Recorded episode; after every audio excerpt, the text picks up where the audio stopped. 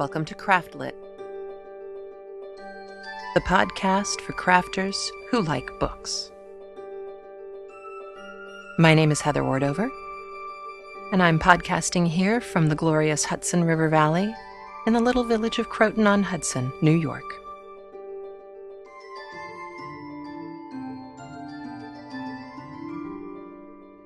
Well, hello.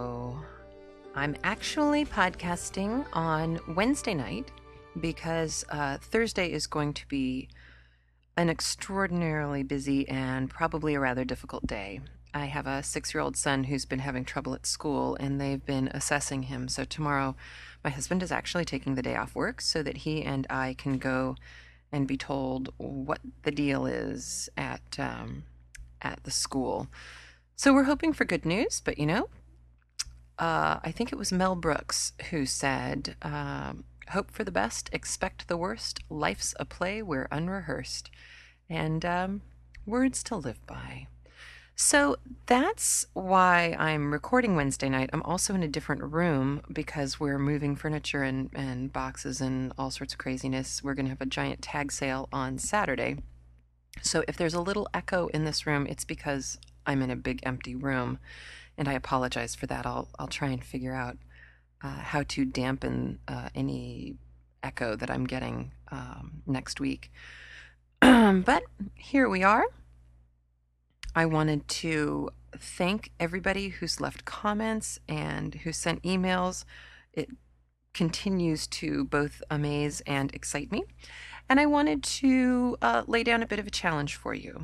I went on um, a couple of weeks ago, I talked about um, clutter and the problems with trying to uh, get through all of the piles of stuff so that you could actually see your house again. And uh, someone wrote in and said that I should look at flylady.net. And I posted that link before because it's a very helpful site.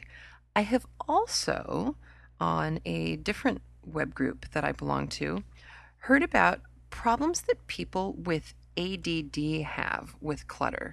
Now, there's two different things there's attention deficit disorder, which apparently I have, and then there's attention deficit hyperactivity disorder, which is an extra layer of problem on top of just the deficit. I don't seem to be hyperactive, but I do seem to be a little scattered. And I'm noticing that flylady.net combats that kind of ADDness that evidently a lot of us have because Fly Lady is quite popular.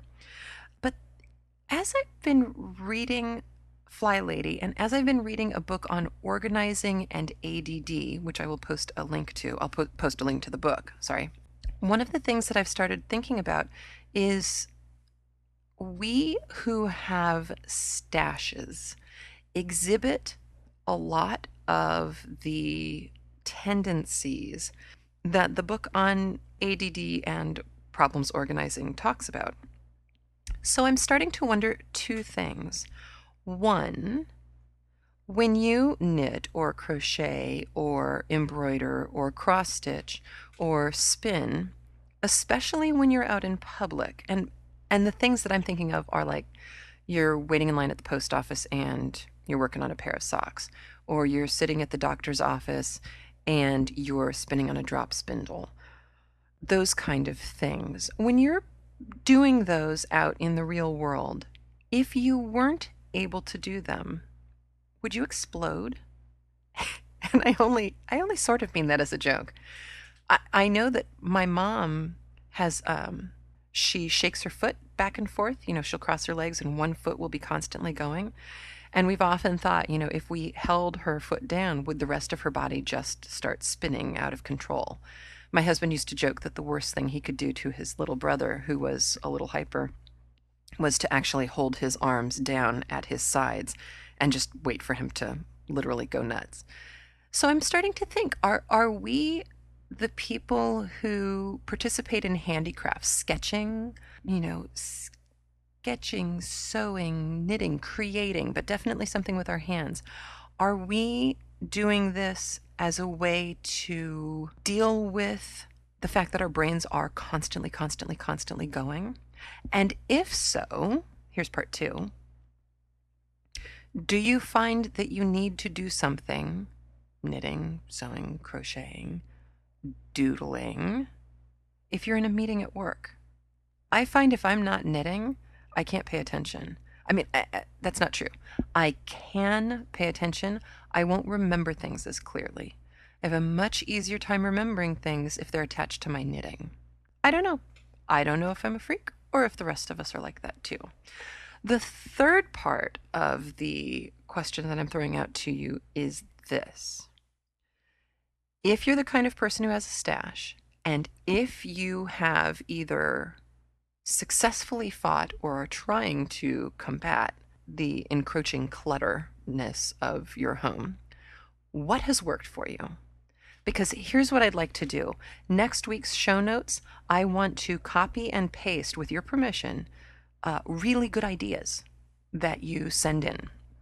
Because I think it would be kind of nice to have a, a show notes that also has at the end of it kind of a clearinghouse of really good ideas that you think of when um, or or that you have experienced successfully uh, as a way to to uh, fight the clutter. So that's the gauntlet. I've thrown it down. Please write in with your brilliant ideas because so far everyone who's written in has had something really interesting to say, and it's um, God, it's so much fun. The second thing I wanted to complain about because clutter, let's face it, clutter is not that much fun. The second thing I kind of wanted to complain about. And I'm hoping that someone will write me and tell me that I have no reason to complain, that the solution is really very simple. I want to complain a bit because I'm having a horrible, horrible time finding a particular kind of book on knitting. I have found many books on patterns and types of patterns and knitting styles as far as patterns go from all over the world. But I have yet to find a book that is a knitting history that tracks where different knitting needle holds come from. I'm working on a book and I'm I'm having a very hard time with the research. I'm not going to be able to fly all over the planet and interview people, so I'm kind of stuck. Not to mention the fact that I don't speak Estonian or Russian or French or German or Gaelic or Welsh. And although I know Scots speak English, when I was in Edinburgh and in Glasgow, which is where my family comes from, I couldn't understand a word anyone said to me, and I felt so, so stupid. Maybe I, maybe I need a training course on listening to Scottish. I love the accent, but I, boy, I had a hard time. So that's my other challenge. If you know of any knitting books or encyclopedia articles or magazine articles, anything that describes, discusses, elucidates, waxes rhapsodic on the subject of how to hold knitting needles from various places, please, please, please let me know. I'm really rather desperate, and um, and it's been so frustrating. I'm not at a research university, so I don't have access to the research library anymore. Uh, I went to NYU to get my master's, and that was great, but man, I got nothing now. All right, so that's what I'm complaining about. Now, now we can get on to Pride and prejudice.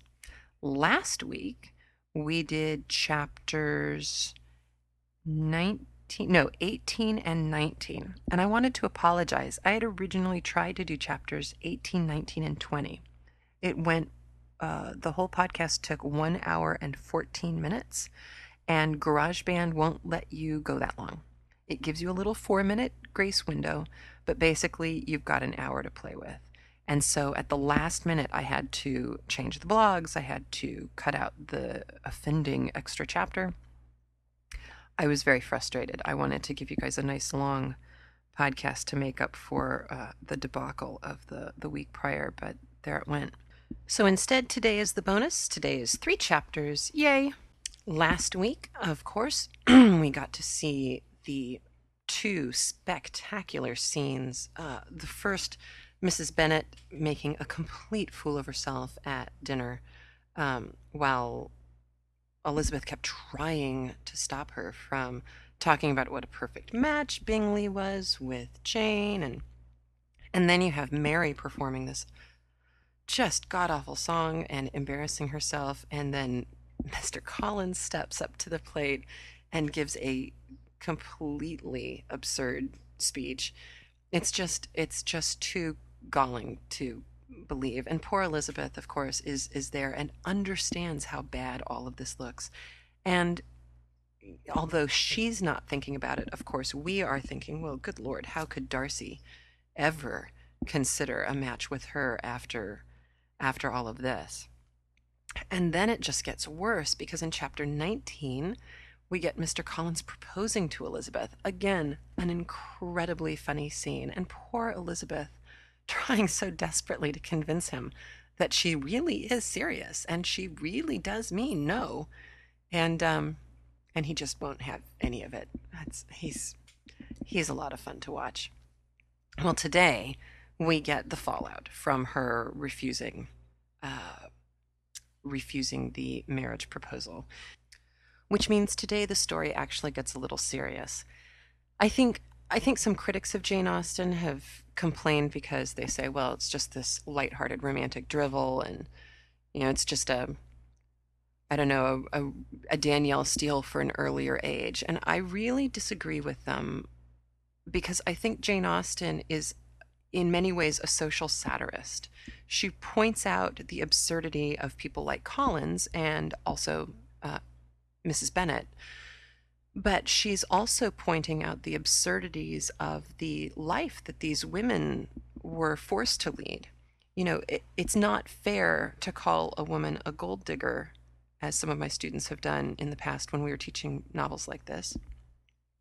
It's not fair to call them a gold digger if the only way that woman is going to be able to survive is to find a rich husband.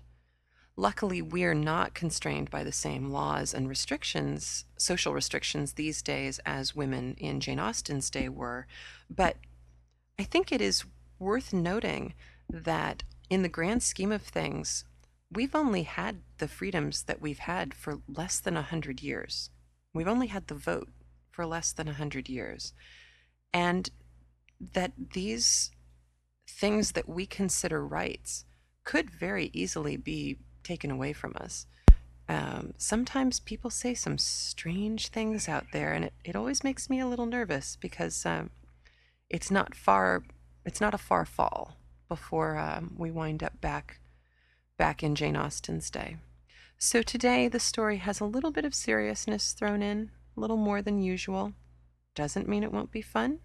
Just means we get some serious, um, serious repercussions from Elizabeth's actions. But of course, it wouldn't be Pride and Prejudice if somebody didn't find out what those words actually mean, and the rest of the book will do that for us. So, without further ado, chapters 20 and 21 of Pride and Prejudice. Chapter 20 Mr. Collins was not left long to the silent contemplation of his successful love, for Mrs. Bennet, having dawdled about in the vestibule to watch for the end of the conference, no sooner saw Elizabeth open the door and with quick step pass her towards the staircase than she entered the breakfast room, and congratulated both him and herself in warm terms on the happy prospect of their nearer connection. Mr. Collins received and returned these felicitations with equal pleasure, and then proceeded to relate the particulars of their interview, with the result of which he trusted he had every reason to be satisfied, since the refusal which his cousin had steadfastly given him would naturally flow from her bashful modesty and the genuine delicacy of her character. This information, however, startled Mrs. Bennet. She would have been glad to be equally satisfied that her daughter had meant to encourage him by protesting against his proposals, but she dared not believe it, and could not help saying so. "But depend upon it, Mr. Collins," she added, that Lizzy shall be brought to reason. I will speak to her about it directly. She is a very headstrong, foolish girl, and does not know her own interest, but I will make her know it."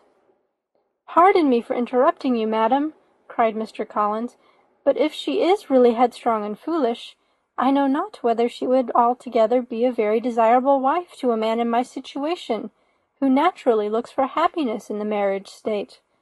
If, therefore, she actually persists in rejecting my suit, perhaps it were better not to force her into accepting me because if liable to such defects of temper, she could not contribute much to my felicity."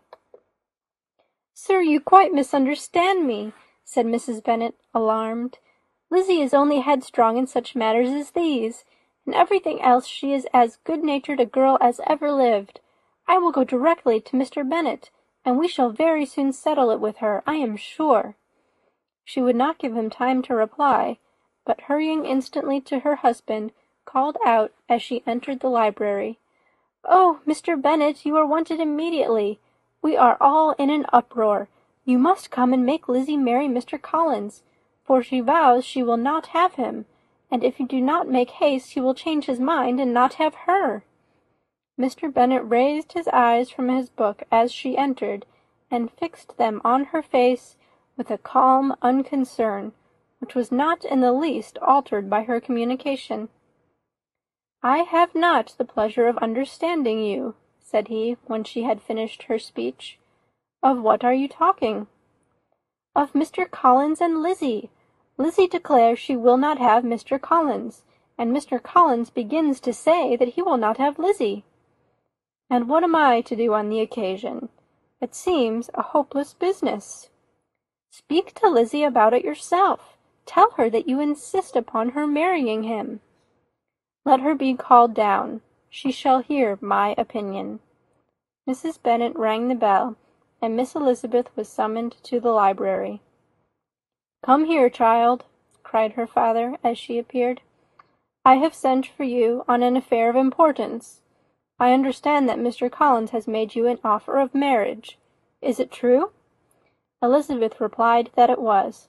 "Very well. And this offer of marriage you have refused?" "I have, sir." "Very well. We now come to the point. Your mother insists upon your accepting it. Is it not so, Mrs. Bennet?" "Yes, sir. I will never see her again." "An unhappy alternative is before you, Elizabeth. From this day you must be a stranger to one of your parents. Your mother will never see you again if you do not marry Mr. Collins. And I will never see you again if you do. Elizabeth could not but smile at such a conclusion of such a beginning; but Mrs. Bennet, who had persuaded herself that her husband regarded the affair as she wished, was excessively disappointed. "What do you mean, Mr. Bennet, in talking this way? You promised me to insist upon her marrying him." "My dear," replied her husband, "I have two small favours to request. First that you will allow me the free use of my understanding on the present occasion; and secondly, of my room. I shall be glad to have the library to myself as soon as may be." Not yet, however, in spite of her disappointment in her husband, did Mrs. Bennet give up the point. She talked to Elizabeth again and again, coaxed and threatened her by turns. She endeavoured to secure Jane in her interest but Jane, with all possible mildness, declined interfering, and Elizabeth, sometimes with real earnestness, and sometimes with playful gaiety, replied to her attacks. Though her manner varied, however, her determination never did. Mr. Collins, meanwhile, was meditating in solitude on what had passed. He thought too well of himself to comprehend on what motives his cousin could refuse him and though his pride was hurt, he suffered in no other way. His regard for her was quite imaginary, and the possibility of her deserving her mother's reproach prevented his feeling any regret. While the family were in this confusion, Charlotte Lucas came to spend the day with them. She was met in the vestibule by Lydia, who, flying to her, cried in a half whisper, "I am glad you are come, for there is such fun here. What do you think has happened this morning? Mr. Collins has made an offer to Lizzy, and she will not have him." Charlotte hardly had time to answer before they were joined by Kitty, who came to tell the same news, and no sooner had they entered the breakfast room, where Mrs. Bennet was alone, than she likewise began on the subject, calling on Miss Lucas for her compassion, and entreating her to persuade her friend Lizzy to comply with the wishes of all her family. Pray do, my dear Miss Lucas," she added in a melancholy tone, "for nobody is on my side, nobody takes part with me. I am cruelly used. Nobody feels for my poor nerves." Charlotte's reply was spared by the entrance of Jane and Elizabeth. "Ay, there she comes," continued Mrs. Bennet, "looking as unconcerned as may be, and caring no more for us than if we were at York provided she can have her own way.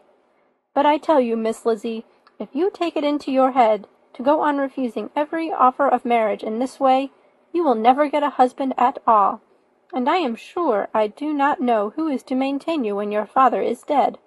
I shall not be able to keep you, and so I warn you. I have done with you from this very day. I told you in the library, you know, that I should never speak to you again, and you will find me as good as my word. I have no pleasure in talking to undutiful children. Not that I have much pleasure indeed in talking to anybody. People who suffer as I do from nervous complaints can have no great inclination for talking. Nobody can tell what I suffer. But it is always so. Those who do not complain are never pitied.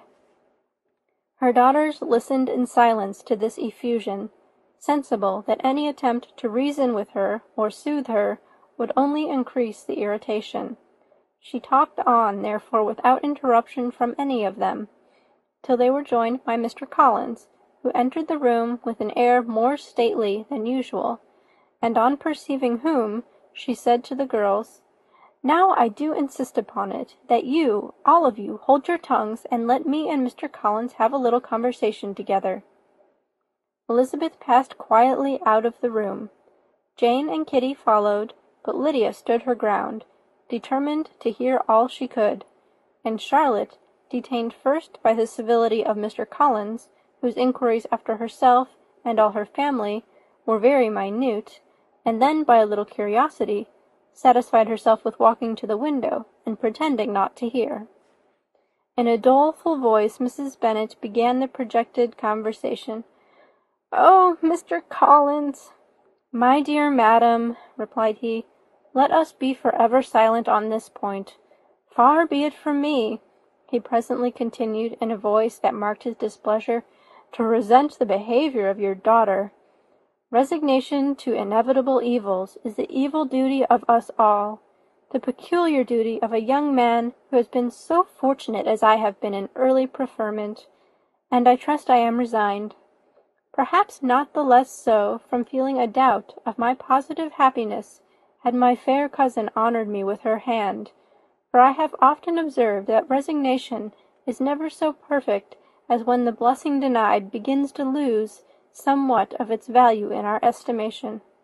You will not, I hope, consider me as showing any disrespect to your family, my dear madam, by thus withdrawing my pretensions to your daughter's favour, without having paid yourself and Mr. Bennet the compliment of requesting you to interpose your authority in my behalf. My conduct may, I fear, be objectionable, in having accepted my dismission from your daughter's lips instead of your own; but we are all liable to error. I have certainly meant well through the whole affair. My object has been to secure an amiable companion for myself, with due consideration for the advantage of all your family; and if my manner has been at all reprehensible, I here beg leave to apologize. End of chapter 20. Chapter 21 The discussion of Mr. Collins's offer was now nearly at an end, and Elizabeth had only to suffer from the uncomfortable feelings necessarily attending it, and occasionally from some peevish allusions of her mother.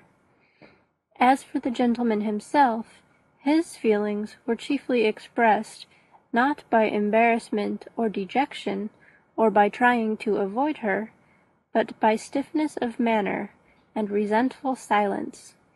He scarcely ever spoke to her, and the assiduous attentions which he had been so sensible of himself were transferred for the rest of the day to Miss Lucas, whose civility in listening to him was a sensible relief to them all, and especially to her friend. The morrow produced no abatement of Mrs. Bennet's ill humour or ill health. Mr. Collins was also in the same state of angry pride. Elizabeth had hoped that his resentment might shorten his visit, but his plan did not appear in the least affected by it. He was always to have gone on Saturday, and to Saturday he meant to stay.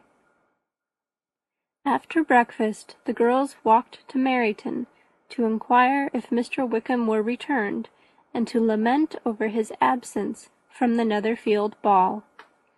He joined them on their entering the town, and attended them to their aunt's, where his regret and vexation and the concern of everybody was well talked over. To Elizabeth, however, he voluntarily acknowledged that the necessity of his absence had been self-imposed. "I found," said he, as the time drew near, "that I had better not meet Mr. Darcy; that to be in the same room, the same party with him, for so many hours together, might be more than I could bear, and that scenes might arise unpleasant to more than myself." She highly approved his forbearance, and they had leisure for a full discussion of it, and for all the commendation which they civilly bestowed on each other, as Wickham and another officer walked back with them to Longbourn; and during the walk he particularly attended to her. His accompanying them was a double advantage. She felt all the compliment it offered to herself, and it was most acceptable as an occasion of introducing him to her father and mother. Soon after their return, a letter was delivered to Miss Bennet. It came from Netherfield. The envelope contained a sheet of elegant little hot-pressed paper, well covered with a lady's fair flowing hand, and Elizabeth saw her sister's countenance change as she read it and saw her dwelling intently on some particular passages. Jane recollected herself soon, and, putting the letter away, tried to join with her usual cheerfulness in the general conversation. But Elizabeth felt an anxiety on the subject, which drew off her attention even from Wickham, and no sooner had he and his companion taken leave, than a glance from Jane invited her to follow her upstairs. When they had gained their own room, Jane, taking out the letter, said, "This is from Caroline Bingley. What it contains has surprised me a good deal. The whole party have left Netherfield by this time, and are on their way to town, and without any intention of coming back again. You shall hear what she says." She then read the first sentence aloud, which comprised the information of their having just resolved to follow their brother to town directly, and of their meaning to dine in Grosvenor Street, where Mr. Hurst had a house. The next was in these words: "I do not pretend to regret anything I shall leave in Hertfordshire, except your society, my dearest friend, but we will hope, at some future period, to enjoy many returns of that delightful intercourse we have known and in the meanwhile may lessen the pain of separation by a very frequent and most unreserved correspondence. I depend on you for that." To these high-flown expressions Elizabeth listened with all the insensibility of distrust, and though the suddenness of their removal surprised her, she saw nothing in it really to lament. It was not to be supposed that their absence from Netherfield would prevent Mr. Bingley's being there, and as to the loss of their society, she was persuaded that Jane must cease to regard it in the enjoyment of his. "It is unlucky," said she, after a short pause, "that you should not be able to see your friends before they leave the country. But may we not hope that the period of future happiness to which Miss Bingley looks forward may arrive earlier than she is aware, and that the delightful intercourse you have known as friends will be renewed with yet greater satisfaction as sisters? Mr. Bingley will not be detained in London by them. Caroline decidedly says that none of the party will return into Hertfordshire this winter. I will read it to you.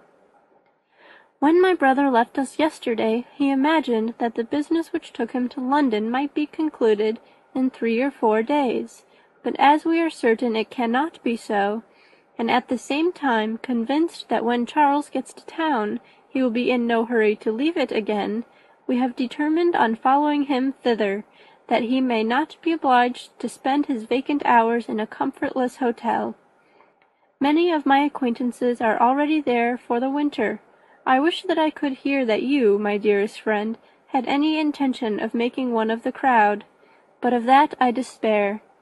I sincerely hope that your Christmas in Hertfordshire may abound in the gaieties which that season generally brings, and that your beaux will be so numerous as to prevent your feeling the loss of the three of whom we shall deprive you. It is evident by this, added Jane, that he comes back no more this winter. It is only evident that Miss Bingley does not mean that he should. Why will you think so? It must be his own doing. He is his own master. But you do not know all. I will read you the passage which particularly hurts me. I have no reserves from you. Mr. Darcy is impatient to see his sister, and to confess the truth, we are scarcely less eager to meet her again. I really do not think Georgiana Darcy has her equal for beauty, elegance, and accomplishments, and the affection she inspires in Louisa and myself is heightened into something still more interesting, from the hope we dare entertain of her being hereafter our sister. I do not know whether I ever before mentioned to you my feelings on this subject, but I will not leave the country without confiding them, and I trust you will not esteem them unreasonable. My brother admires her greatly already. He will have frequent opportunity now of seeing her on the most intimate footing. Her relations all wish the connection as much as his own, and a sister's partiality is not misleading me, I think, when I call Charles most capable of engaging any woman's heart. With all these circumstances to favour an attachment, and nothing to prevent it, am I wrong, my dearest Jane, in indulging the hope of an event which will secure the happiness of so many? What think you of this sentence, my dear Lizzy? said Jane as she finished it. Is it not clear enough? Does it not expressly declare that Caroline neither expects nor wishes me to be her sister? That she is perfectly convinced of her brother's indifference, and that if she suspects the nature of my feelings for him, she means most kindly to put me on my guard? Can there be any other opinion on the subject? Yes, there can, for mine is totally different. Will you hear it? Most willingly. You shall have it in a few words. Miss Bingley sees that her brother is in love with you, and wants him to marry Miss Darcy. She follows him to town in hope of keeping him there, and tries to persuade you that he does not care about you. Jane shook her head. Indeed, Jane, you ought to believe me. No one who has ever seen you together can doubt his affection. Miss Bingley, I am sure, cannot. She is not such a simpleton. Could she have seen half as much love in Mr. Darcy for herself, she would have ordered her wedding clothes. But the case is this. We are not rich enough or grand enough for them, and she is the more anxious to get Miss Darcy for her brother, from the notion that when there has been one intermarriage she may have less trouble in achieving a second, in which there is certainly some ingenuity, and I dare say it would succeed, if Miss de Bourgh were out of the way. But, my dearest Jane, you cannot seriously imagine that because Miss Bingley tells you her brother greatly admires Miss Darcy, he is in the smallest degree less sensible of your merit than when he took leave of you on Tuesday, or that it will be in her power to persuade him that, instead of being in love with you, he is very much in love with her friend. If we thought alike of Miss Bingley, replied Jane, Your representation of this might make me quite easy, but I know the foundation is unjust. Caroline is incapable of wilfully deceiving any one, and all that I can hope in this case is that she is deceiving herself. That is right. You cannot have started a more happy idea, since you will not take comfort in mine. Believe her to be deceived, by all means. You have now done your duty by her, and must fret no longer. But, my dear sister, can I be happy, even supposing the best, in accepting a man whose sisters and friends are all wishing him to marry elsewhere? You must decide for yourself, said Elizabeth, and if, upon mature deliberation, you find that the misery of disobliging his two sisters is more than equivalent to the happiness of being his wife, I advise you by all means to refuse him. How can you talk so? said Jane, faintly smiling. You must know that though I should be exceedingly grieved at their disapprobation, I could not hesitate. I did not think you would, and that being the case, I cannot consider your situation with much compassion. But if he returns no more this winter, my choice will never be required. A thousand things may arise in six months. The idea of his returning no more Elizabeth treated with the utmost contempt. It appeared to her merely the suggestion of Caroline's interested wishes, and she could not for a moment suppose that those wishes, however openly or artfully spoken, could influence a young man so totally independent of every one. She represented to her sister, as forcibly as possible, what she felt on the subject, and had soon the pleasure of seeing its happy effect. Jane's temper was not desponding, and she was gradually led to hope, though the diffidence of affection sometimes overcame the hope, that Bingley would return to Netherfield, and answer every wish of her heart. They agreed that Mrs. Bennet should only hear of the departure of the family, without being alarmed on the score of the gentleman's conduct. But even this partial communication gave her a great deal of concern, and she bewailed it as exceedingly unlucky that the ladies should happen to go away, just as they were all getting so intimate together. After lamenting it, however, at some length, she had the consolation that Mr. Bingley would be soon down again, and soon dining at Longbourn, and the conclusion of all was the comfortable declaration that though he had been invited only to a family dinner, she would take care to have two full courses. Chapter 21 Chapter 22 the Bennets were engaged to dine with the Lucases, and again during the chief of the day was Miss Lucas so kind as to listen to Mr. Collins. Elizabeth took an opportunity of thanking her.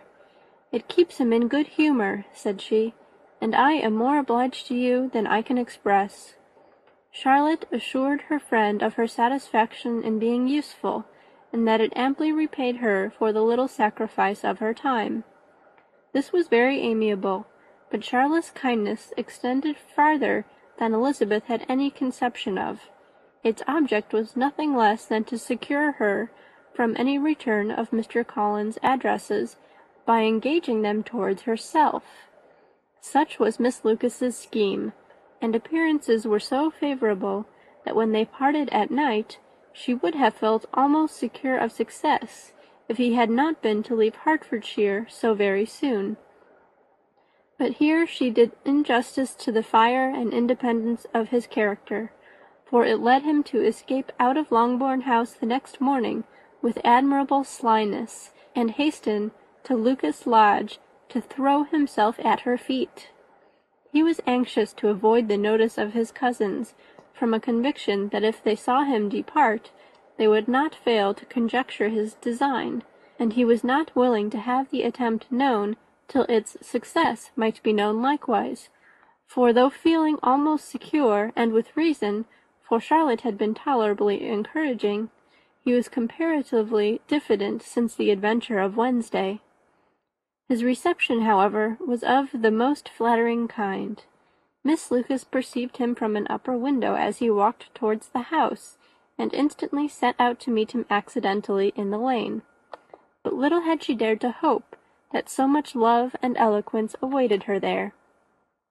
In as short a time as Mr. Collins's long speeches would allow, everything was settled between them to the satisfaction of both, and as they entered the house he earnestly entreated her to name the day that was to make him the happiest of men; and though such a solicitation must be waived for the present, the lady felt no inclination to trifle with his happiness.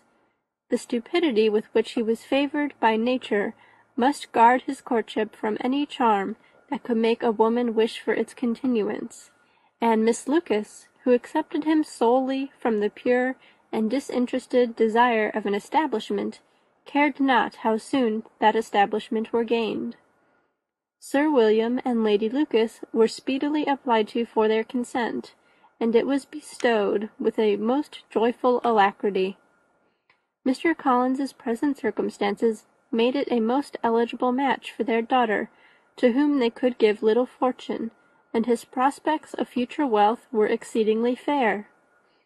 Lady Lucas began directly to calculate with more interest than the matter had ever excited before, how many years longer Mr. Bennet was likely to live, and Sir William gave it as his decided opinion that whenever Mr. Collins should be in possession of the Longbourn estate, it would be highly expedient that both he and his wife should make their appearance at St. James's. The whole family, in short, were properly overjoyed on the occasion. The younger girls formed hopes of coming out a year or two sooner than they might otherwise have done, and the boys were relieved from their apprehension of Charlotte's dying an old maid. Charlotte herself was tolerably composed. She had gained her point, and had time to consider of it. Her reflections were in general satisfactory. Mr. Collins, to be sure, was neither sensible nor agreeable. His society was irksome and his attachment to her must be imaginary. But still he would be her husband. Without thinking highly either of men or matrimony, marriage had always been her object. It was the only provision for well-educated young women of small fortune, and however uncertain of giving happiness, must be their pleasantest preservative from want. This preservative she had now obtained, and at the age of twenty-seven Without having ever been handsome, she felt all the good luck of it. The least agreeable circumstance in the business was the surprise it must occasion to Elizabeth Bennet, whose friendship she valued beyond that of any other person. Elizabeth would wonder, and probably would blame her, and though her resolution was not to be shaken, her feelings must be hurt by such a disapprobation. She resolved to give her the information herself, and therefore charged Mr. Collins, when he returned to Longbourn to dinner, to drop no hint of what had passed before any of the family.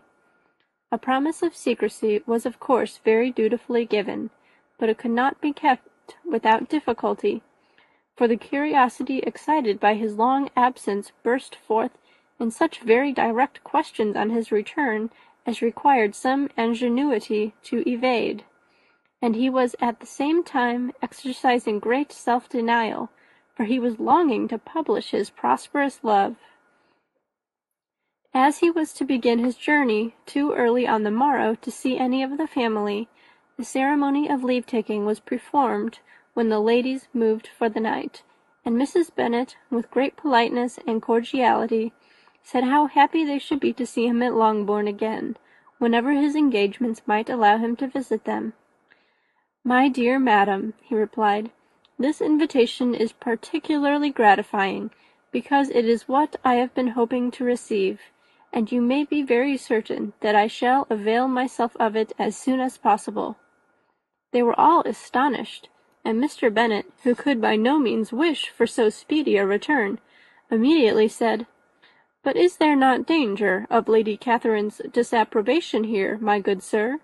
You had better neglect your relations than run the risk of offending your patroness."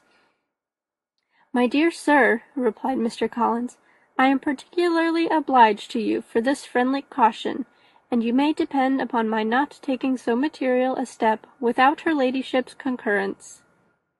You cannot be too much upon your guard.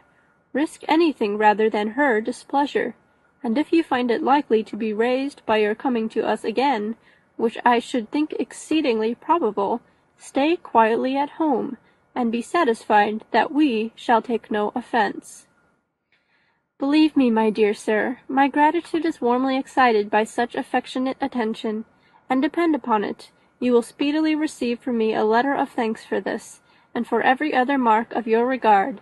During proper civilities the ladies then withdrew, all of them equally surprised that he meditated a quick return.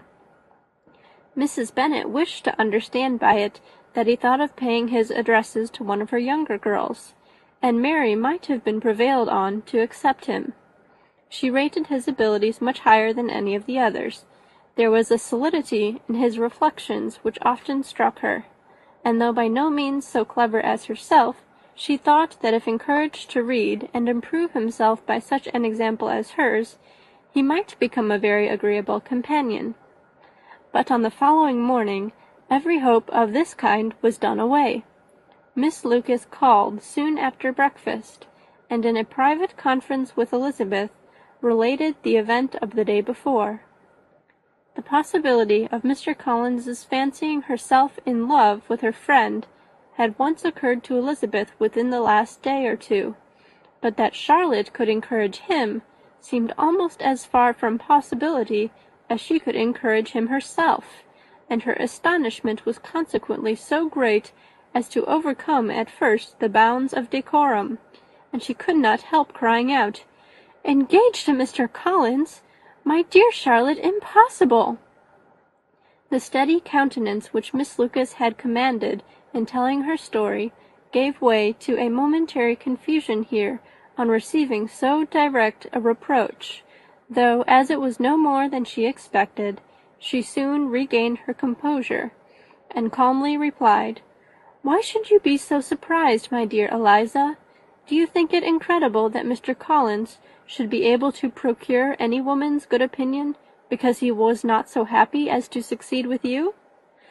But Elizabeth had now recollected herself, and making a strong effort for it, was able to assure with tolerable firmness that the prospect of their relationship was highly grateful to her, and that she wished her all imaginable happiness. "I see what you are feeling," replied Charlotte. "You must be surprised, very much surprised, so lately as Mr. Collins was wishing to marry you. But when you have had time to think it over, I hope you will be satisfied with what I have done. I am not romantic, you know, I never was. I ask only a comfortable home, and considering Mr. Collins's character, connection, and situation in life, I am convinced that my chance of happiness with him is as fair as most people can boast on entering the marriage state." Elizabeth quietly answered undoubtedly, and after an awkward pause they returned to the rest of the family. Charlotte did not stay much longer, and Elizabeth was then left to reflect on what she had heard. It was a long time before she became at all reconciled to the idea of so unsuitable a match. The strangeness of Mr. Collins's making two offers of marriage within three days was nothing in comparison of him being now accepted. She had always felt that Charlotte's opinion of matrimony was not exactly like her own but she had not supposed it to be possible that when called into action she would have sacrificed every better feeling to worldly advantage. Charlotte, the wife of Mr. Collins, was a most humiliating picture, and to the pang of a friend disgracing herself and sunk in her esteem was added the distressing conviction that it was impossible for that friend to be tolerably happy in the lot she had chosen. End of chapter 22. I hope you enjoyed chapters 20 through 22, and I hope you come back next week for 23 and 24. As always, I'd like to thank Annie Coleman for her reading of the book, and thank you to Josh Christian, who did Chasing Hiro. You can find a blog for this podcast at craftlit.blogspot.com. or craftlit.libsyn.com. That's craftlit, C R A F T L I T, all one word, and Libsyn, L I B S Y N. And of course, you can subscribe at iTunes. And do remember if your hands are too busy to pick up a book, at least you can turn one on.